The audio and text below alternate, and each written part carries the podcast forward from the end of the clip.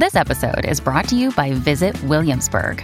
In Williamsburg, Virginia, there's never too much of a good thing. Whether you're a foodie, a golfer, a history buff, a shopaholic, an outdoor enthusiast, or a thrill seeker, you'll find what you came for here and more. So ask yourself, what is it you want? Discover Williamsburg and plan your trip at visitwilliamsburg.com. These are the Chronicles of Dominic Carter on 77 WABC.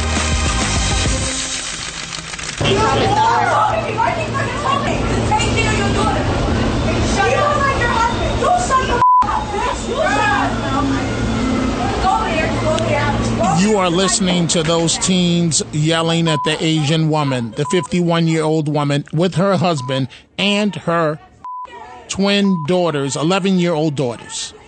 Teenagers being extremely disrespectful to this woman and then ended up hitting her, pulling her hair.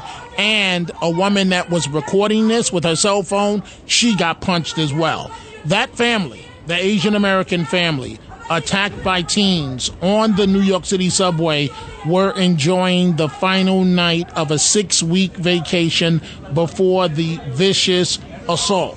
The final night, and they, they were shocked by such a random outburst of violence. A family of four visiting from Nevada riding the F train home around 8 p.m. when the teens targeted them. The teens started mocking them and then it only escalated.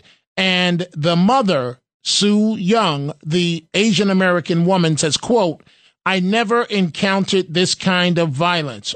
Or, you know, you read about it in the news. I just say, oh, that's not going to happen to me. We've been to New York so many times as visitors. We love this city. I've never seen anything like this before. Those young ladies, I will say it again, they are the walking dead. They just don't know it yet. Their lives are going, in all likelihood, nowhere.